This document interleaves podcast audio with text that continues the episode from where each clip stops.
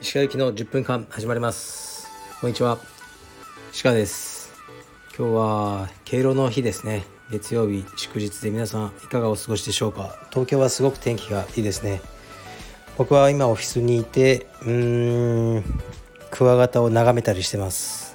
ちょっとね1頭だけあまり餌をしばらく食ってないやつがいて心配してるところです。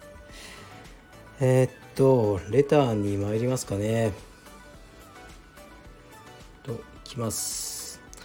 鹿さんこんにちは。初めてレター送らせていただきます。インスタの質問コーナーでダイエット中のお酒について質問させていただきました。さて石川さんの焼酎に対するこだわりってありますでしょうか？以前藤井フミヤさんが焼酎の割り方について熱く語っていたのを思い出したのですが石川さんの好きな割り方はありますか？また私の住んでいる県では霧島が有名で家の近くでは日向小引が作られています。石川さんは芋派ですか？それとも麦派でしょうか？ぜひお話お聞かせください。よろしくお願いします。はいありがとうございます。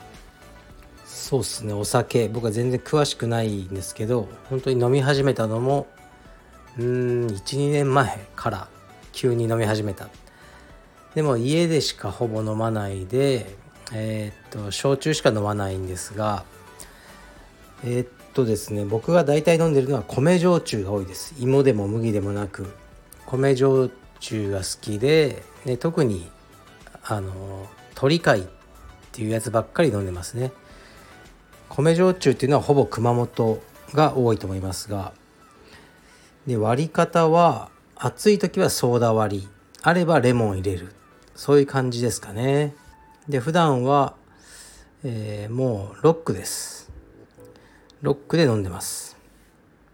で宮崎県ですよね。この方霧島とか日向小引ってことは。すごくいいとこですね。宮崎県は芋焼酎が多いと思うんですけど、まあ、偶然ですけど僕芋焼酎で好きなやつが一つだけあってマダコっていうやつなんですよ。あのひらがなでマダコあのタコですね。で宮崎県の日南かどっかのお酒ですね。無加水焼酎っていう水を加えてないやつで、えー、芋で結構きつめなんですけどこれソーダ割りにするとすごく美味しいです。マダコまた飲みたくなってきました。一度もしねよかったらお試しください。えー、っと藤井フミヤさんも好きなんですね。では次いきます。鹿先生いつも楽しい放送ありがとうございます。鹿先生がかつてリスペクトしていたというジャメラオン氏が今度スーパーファイトで試合をするそうです。鹿先生も放送で名前が出た生田選手大賀選手塩田選手など体重とネームバリューが釣り合う仲間あ釣り合う相手であれば日本でワンマッチで試合をする可能性はありますか？はいありがとうございます。ジャメラオンが試合するんですね。ジャメラオンっていうのはもう僕が柔術を始めた頃のトップ選手ですね。だから今の若いあのー、スタッフとかは知らないと思いますね、えー、暴れまくるスタイル。の選手でしたけどままだやってるんですかね。スーパーファイトってことはまあレジェンドファイトみたいな感じでやるんでしょうね。でまあ僕,、まあ、僕はやらないですね。まあ生田さんとか最近まで試合してましたしね。多分塩田さんとかも、まあ、大賀さんとかもそうですよね、まあ、僕は本当にずっともやってないんでかなり経営に特化してる充実家になってしまったのでもうその試合とかしようとは思わないですね。はい。そうですね。それぐらいですね。すいません。はい次いきます。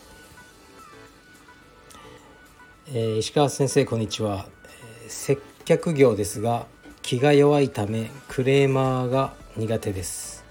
先生は全然平気ですか？お金持ちが多いエリアなのでクレーマーはあまりいないのでしょうか？よろしくお願いします。はいありがとうございます。そうっすね接客業はまあクレーマーうんいますねで僕の道場じゃないですけど以前働いてたフィットネスクラブの時になんかヘッドフォンをなくしたっていう男性が来て「ちょっと探してくれ」って言われて「分かりました」ってこうジムを探したんですよね。で、えー、なかったんですよ。だから「すいませんないですね」言ったら「この役立たずが」って言われたことありましたね。は？って言って、まあ、ちょっと揉めかけたんですけどそういう人をクレーマーっていうんですかね知らねえよって話なんですがでまああの確かに今道場はね青山で、まあ、いわゆる富裕層が多い地域だと思うんですけどうんまあ質が違うクレーマーの人はいるんじゃないですかねたまに。でも僕も面倒くさいことがあの嫌いなんですよね。だから契約書には完全に書いてあることでもねこうこうこうだから返金してくれとか言われてうんまあいいですよ。って言いますね僕は。もうなんかめんどくさいんでその1万だ2万だのことでもうガタガタねなんかその日一日気分悪くなるのも嫌だからすごいもう死んだような目をして「ああいいですよ」って言いますね。だからクレーマーになりづらいですかね。まあオンラインストアとかでもありますね。もう本当に理不尽な要求をされまくったりすることもあって。